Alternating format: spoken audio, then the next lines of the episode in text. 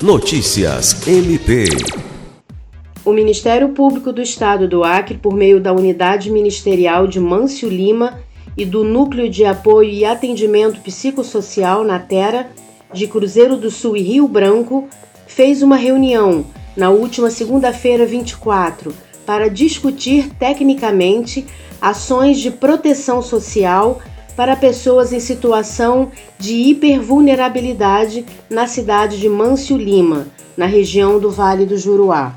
O encontro foi uma resposta a um pedido de apoio oriundo da Promotoria de Justiça de Mâncio Lima, que tem o registro de três casos críticos de pessoas em situação de hipervulnerabilidade, decorrentes do uso de drogas, transtorno mental e situação de rua.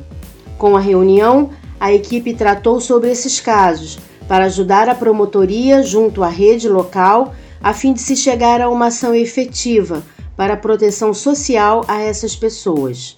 Assim, ficou encaminhada a realização de um encontro de estudo com as equipes da Promotoria de Mâncio Lima e do Natera, a respeito das internações no campo da saúde mental.